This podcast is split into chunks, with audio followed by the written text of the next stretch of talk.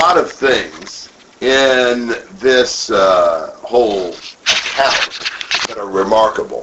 One of them is there's an amazing knowledge of seamanship, and uh, many have recognized this. There's a lot of technical stuff about taking a trip in a boat across the Mediterranean here, and and it's amazing that Luke knew the details of that. That's that's a remarkable thing, not for us who believe in inspiration necessarily and believe that Luke was there, but uh, for those who you know deny this is a historical account, it's it's remarkable. Um, there's you know, what has what has God said about Paul's trip to Rome? It's going to happen. Yeah, wasn't that what God had committed himself to back in uh, was it 2311? Take courage, for as you have solemnly witnessed to my cause at Jerusalem, so you must witness at Rome also.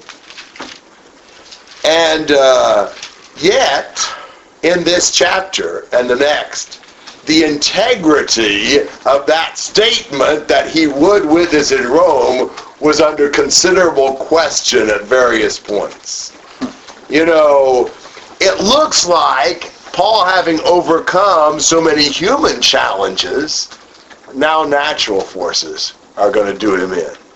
You know, it looked like at various points he'll never get to Rome to preach like God said he would you know, they, Paul ended up surviving three extreme life-threatening situations. The storm, the shipwreck, and the snake bite. Any of the three of which should have killed him. And it didn't. And so what you ultimately see is God's determination, Paul will get to Rome. It just shows you you know, so often we throw up our hands and we feel like, well, what am I going to do now? God's will be done. If God wants you in Rome, you'll get to Rome. However many shipwrecks or snake bites or whatever there may be. It's also interesting. Do you realize how many accounts there are in Acts of Paul traveling by sea? I did, actually, I did not actually go back and count these up by myself, but there's like 11 or 12. Uh, there's a lot of times we'll see him going by sea. Now, not with all these details, but uh, he's, he's an experienced traveler by sea.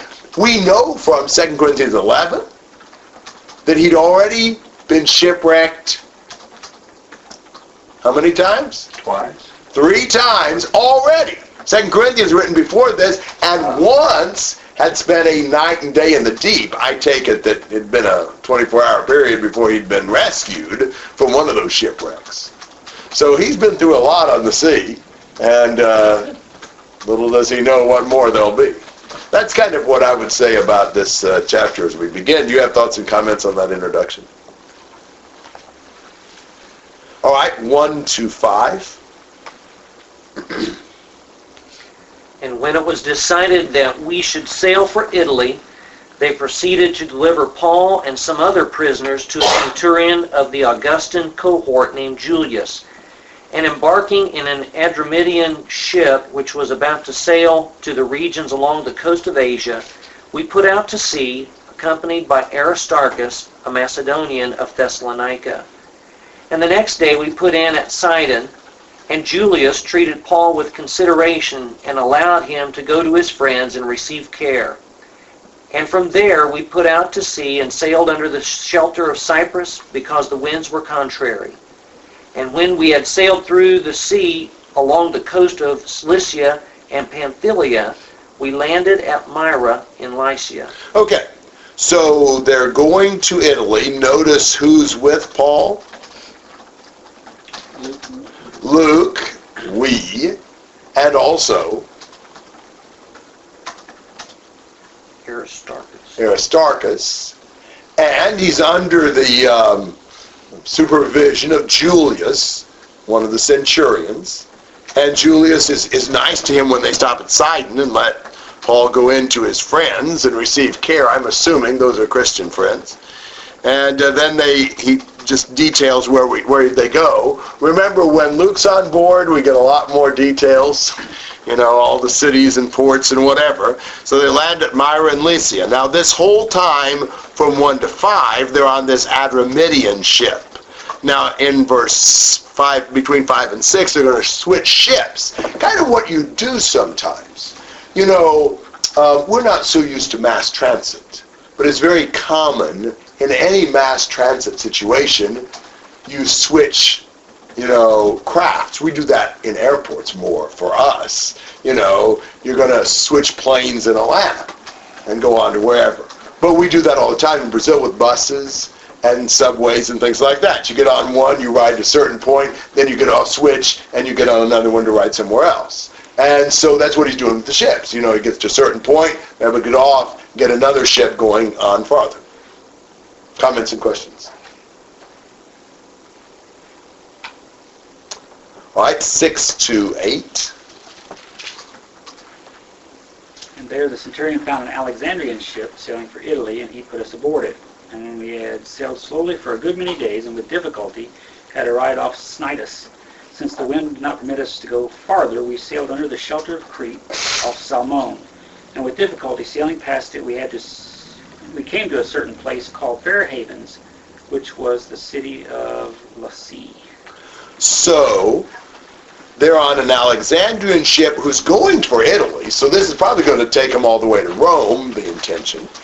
And um, things don't go that well on this step of the journey. Why not?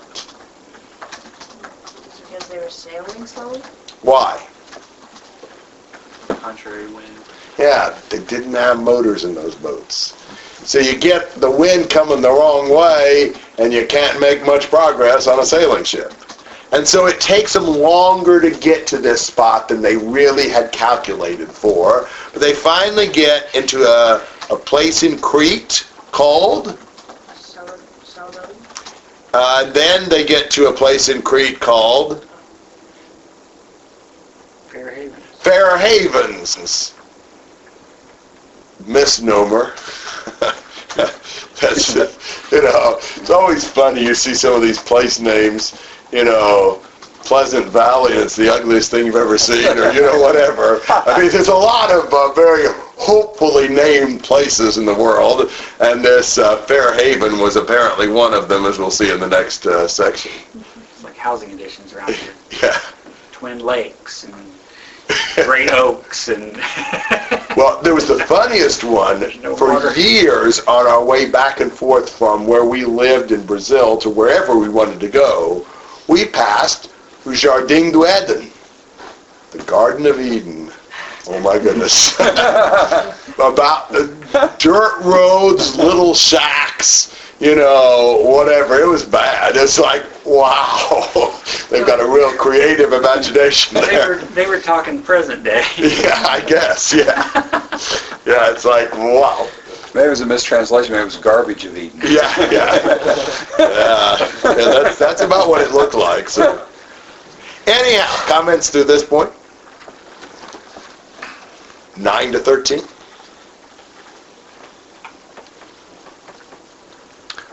Now when much time had been spent and sailing was now dangerous because the fast was already over, Paul advised them, saying, Men, I perceive that this voyage will end with disaster and much loss, not only of the cargo and ship, but also our lives. Nevertheless, the centurion was more persuaded by the helmsman and the owner of the ship than by the things spoken by Paul. And because the harbor was not suitable to winter in, the majority advised to set sail from there also, if by any means they could reach Phoenix, a harbor of Crete opening toward the southwest and northwest, and winter there. One more verse. Oh, I'm sorry. When the south wind blew softly, supposing that they had obtained their desire, putting out to sea, they sailed close by Crete. All right, so considerable time passes. The voyage is now dangerous because the fast was already over. What in the world is the fast? Certainly not the wind, because that's still to come. right? the, the feast where they fasted, the Day of Atonement. The Day of Atonement. That was the fast. Do you remember when the Day of Atonement was? Uh, seventh month, Seventh month, tenth tenth day. day of the month. Well, seventh month, that would be July. they didn't have it many months, did they? Well, I had that many. their New Year might not have been the same as ours. It wasn't. When was their New Year? Passover. Yeah, Passover was 14 days into the new year, and Passover usually occurs when? Same as Easter. Yeah. March, April, late March, early April. So their their you know year starts in mid Marchish, and they do lunar months. The seventh month, tenth day of the month, we're talking you know, October perhaps, early October. You know, it's going to vary because it's a lunar calendar, but something along that line. Um, and sailing on the Mediterranean was risky uh, a guy named Vegetius, uh, some Roman guy, said that the dangerous season on the Mediterranean was September the 14th to November the 11th. You just didn't sail after November the 11th. That was, you know, considered absolutely too dangerous. But from mid-September to November the 11th was considered kind of a sail at your own risk period because of these storms that would come uh, in that in that period of time, worse in the winter. You know, they, you're not going to sail after November the 11th. Um, and so this is this is risky. Now, the thing of it is, this is not a good place to spend the winter, Fair Havens. And they really would like to get on around Crete to Phoenix, on the kind of the the uh, other side of the island where they've got a good harbor. But what's Paul's opinion about this? We should stay. Why? We're gonna die. Do what? We're gonna die. Yeah, he said it isn't going to be a good idea. You know, I perceive that the voyage will certainly be with damage and great loss, not only of the cargo and the ship, but also of our lives. What, what do I, who's Paul to say that? He must have learned from his last three experiences. Absolutely. I mean, he's been on the sea a good bit, been shipwrecked his share of times. I think he has some knack and know-how for the Mediterranean. Uh, was he right? Not completely. Not loss of lives. No loss of life. You know, he was right in general. I mean, he did have a, a good understanding of sailing. It's interesting, though, there was no loss of life. You can see the honesty of Luke. I mean, this is Paul's opinion about this. This isn't something the angel came down and told him. And so Paul feels like it's not a good idea. It wasn't a good idea, but it wasn't quite as bad by God's intervention as what Paul was fearing. You know, but Luke doesn't, you know, if I'd have been Luke, I just wouldn't have recorded that Paul said that, you know, maybe, or not recorded the loss of life part and made him look like he just always got it right. You know, but it's kind of like a weather forecaster. It's hard to get everything right. Um, so, but, but, you know, while Paul thought that, who does the centurion listen to? Pilot and captain. Can you see why? They're the seamen. Yeah, they're the professionals. He's the prisoner. Who are you going to listen to? And so the centurion listens to them. So they they are now ready to to set out this good wind just right. It's going to work. We just get scoot on right around there, and everything will be cool. All right, comments or questions uh, to this point? You know, isn't this the hurricane season? I mean, isn't, isn't that like, This now for us? yeah.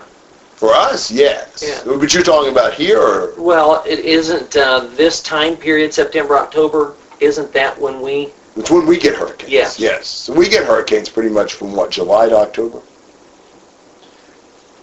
Is that about right? It's about right, isn't it? There was just recently some major, July or August to October. major waves in the Mediterranean. A couple cruise ships were hit, Really?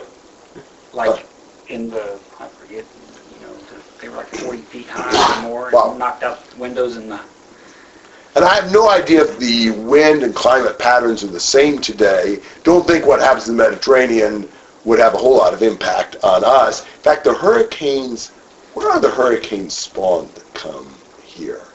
Like maybe in the Atlantic, Yeah. closer over to like uh, Portugal or North Africa or somewhere like that. I think they come somewhere out of there and come across. I don't know. their factory.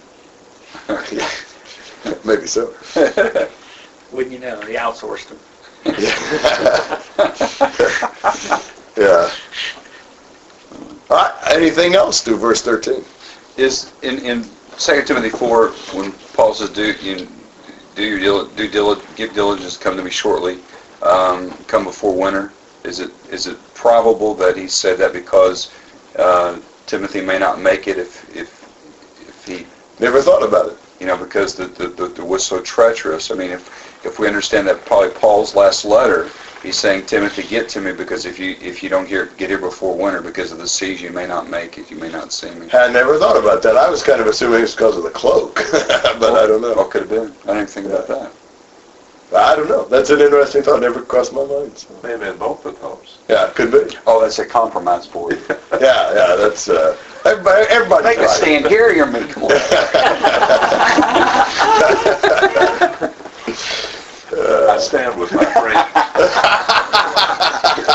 yeah, that's right. Uh, all right, 14 to 20.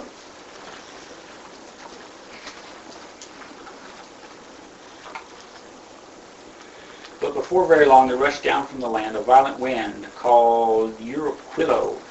And when the ship was caught in it, they could not face the wind. We gave way to it and let ourselves be driven along. And running under the shelter of a small island called Clauda, we were scarcely able to get the ship's boat under control. And after uh, they had hoisted it up, they used supporting cables and under uh, undergirding the ship, and fearing that they might run aground on the shallows of Syrtis, uh, they let down the sea anchors and so let themselves be driven along. The next day, as we were being violently storm-tossed, they began to jettison the cargo, and on the third day they threw the ship's tackle overboard with their own hands.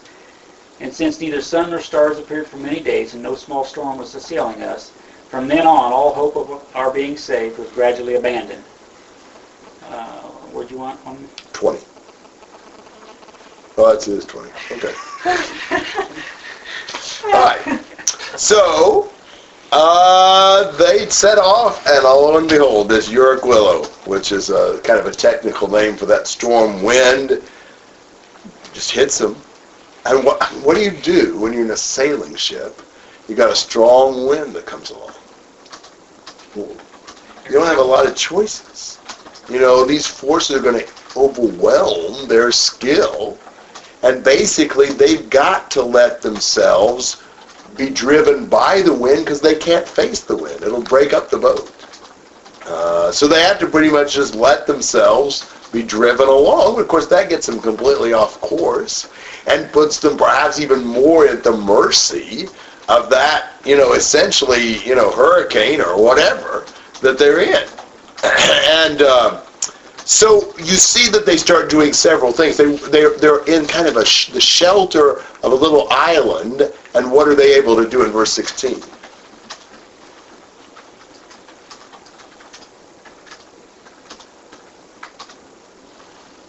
you understand what they're saying in verse 16? Sounded like they hoisted up their boat, What is that? The, the boat? Thought they were in a boat, like the like the Lifeboat. lifeboat. Yeah, I think that's the idea. You know, they're able to get the lifeboat on board. Notice the we there too. I bet you anything Luke had a hand in getting that thing up. Um, you know, because if they let if you know if there's such a risk of it just kind of banging against the boat in that violent wind and storm tossed sea, they need to get that lifeboat up on on board on the boat on the on the ship. So that's what they do. And then in verse 17, what else do they do? like they ran cables around the ship, tied It- together. It's exactly what they do. Yeah. There's a, you know, I'm just thinking now, but I, this may be wrong. I'm thinking I read a technical term for that. Is that what they call frapping? I think it may be, but don't quote me on that. But anyhow, they're undergirding this, the hull of the ship with ropes, trying to strengthen it and keep it together. I mean, you know, in this kind of a storm, there's a danger it's just going to split apart. And so, so they are. They're kind of tying the, the ship to itself. And uh, they uh, just kind of let themselves be driven along. In verse 18, they take even more extreme measures. What do they do? Throw the cargo out. Yeah. Well, Well, of course, that's pretty extreme. They're hoping to carry that cargo somewhere. What's the value of throwing overboard the cargo? Lightly. Lighten it. Why do they want to lighten it? It's higher up on the water. It's higher up on the water and won't take in water in the big waves as much. So that that's an advantage to them. And uh, And they thought they were going to run aground. so yeah, exactly. They're going to be higher up and less likely to hit a sandbar or whatever. Um, so that's helpful as well. And they finally even throw the ship's tackle overboard, at least much of it, with their own hands in verse 19. And, you know, by verse 20, how are they feeling? Hopeless. Yeah, it's just hopeless. And they're all in the same boat, so to speak. They're lost at sea. They don't have the necessary gear. They don't have the sun or the stars for guidance. There's no favorable weather forecast. You know, and they're, they're two weeks in the grip of this massive storm on the Mediterranean. Have no clue where they're at. I mean, you know, they didn't have a GPS. You know, it's all like stars and things like that. And I haven't seen any of that. So, I mean, it's just like, who knows what'll happen to them. Uh, kind of ride it out and die slowly, I guess, or they'll run aground somewhere and die or whatever. So it's just a really sad, slow process here through these two weeks. Comments and thoughts? What, what would the ship's tackle include? That's a good question. I don't have an answer. But, but that include the sails or ropes, chains? I thought That was the tackle box for fishing. Get all the best baits overboard? They could pull a Jonah, and that could be their bait. They'll throw- I have no idea, really. Anybody know anything about that? Well, they kept the anchors, right? Yeah. Because they use those later. Yeah, they do use them later, and they ke- and they kept the lifeboat. Yeah. Um, I mean, I think the same term, I always just assumed anyway, you have like a block and tackle is just, ro- you know, ropes and pulleys, which they would be used for hoisting the sails, so that would be all the mechanisms used for the sails, I think. Okay, maybe so. Maybe maybe it, would it include the sail too? I don't know. We're seeing 40 then hoisting the sail though. Yeah, okay. The foresail. Mm-hmm. I think, to me, you see the seriousness of it when they say they did it with their own hands. You know, it was a purposeful thing to take this drastic measure, is the way I look at that. Yeah. Yeah, something you wouldn't want to do if there was Yeah. any possible way to avoid it. Frapping is a nautical term to make secure by lashing or to take up the slack of or tighten. So that may be, Right term. I think that may be the right term. I thought that was a treat from McDonald's, the frappe. What I thought of. Yeah, that's what you stop at the sandbar for. Sorry, Kat, I I won't come back. sorry. Wonder Cass likes my jokes.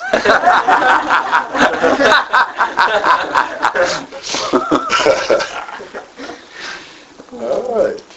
Other thoughts and comments on this? A lot of technical shipping, nautical, whatever. All right. Um, in 21, when they'd gone a long time without food, then Paul stood up in their midst and said, Men, you ought to have followed my advice, and not to have set sail from Crete and incurred this damage and loss. Yet now I urge you to keep up your courage, for there will be no loss of life among you, but only of the ship. For this very night an angel of the God, to whom I belong, and whom I serve, stood before me, saying, Do not be afraid, Paul. You must stand before Caesar, and behold, God has granted you all those who are sailing with you. Therefore keep up your courage, men, for I believe that God, I believe God that it will turn out exactly as I've been told, but we must run aground on a certain island. Why does Paul tell them, I told you so? So they'll believe what he's telling them now. I think so. I think that's probably the best answer to that. And, um, you know, he gives them some good news, which is, Nobody's gonna die. why not? He's, he's gonna, uh, uh, be before Caesar. And therefore, those who are sailing with him, that's the way God looks at this. It's kind of an interesting approach. God's given their lives to him too. You know, it's so much better to have a Paul on board the ship than a Jonah. Changes a lot. And, uh, You know, he says, you must stand before Caesar, and therefore, you know, they're going to, to be spared. They're going to be saved. And uh, you must run aground on certain island. Just what's the chances of them finding this little island of Malta out there in the middle of the Mediterranean Sea, driven by this storm? That's like finding a needle in a haystack. You know, Knowing that ahead of time. exactly. Wow. Just amazing. God, God engineers this stuff. You know, God, God controls the storm. He was able to get the trajectory of those winds and whatever just right, and they ran aground on the island of Malta. That's what Paul says is going to happen, and that's what will happen. Comments and questions?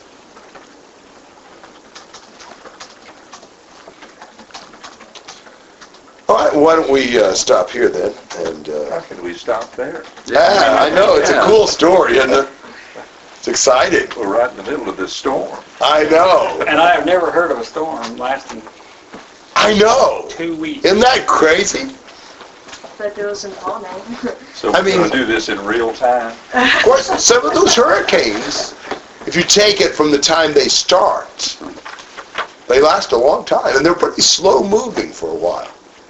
Some of them will start way as a tropical depression clear over yonder and build up and build up, and sometimes they're over here for four or five days before they figure out where they're going to land. You know, so I don't know. Maybe sea storms are slow. That's slow. It was slow moving, all right. The, the Lord's behind this. But really good discussion. Good. It's fun to, to study these things. It's, uh, and so I think we our plan is to finish Acts, and when we get done with Acts, which might be next week, we might even finish and go on. I'm not sure that we can, but it's to do Daniel. So Acts and then Daniel, and as far as I know, I'm here for a while, so I have any major moving plans here. So.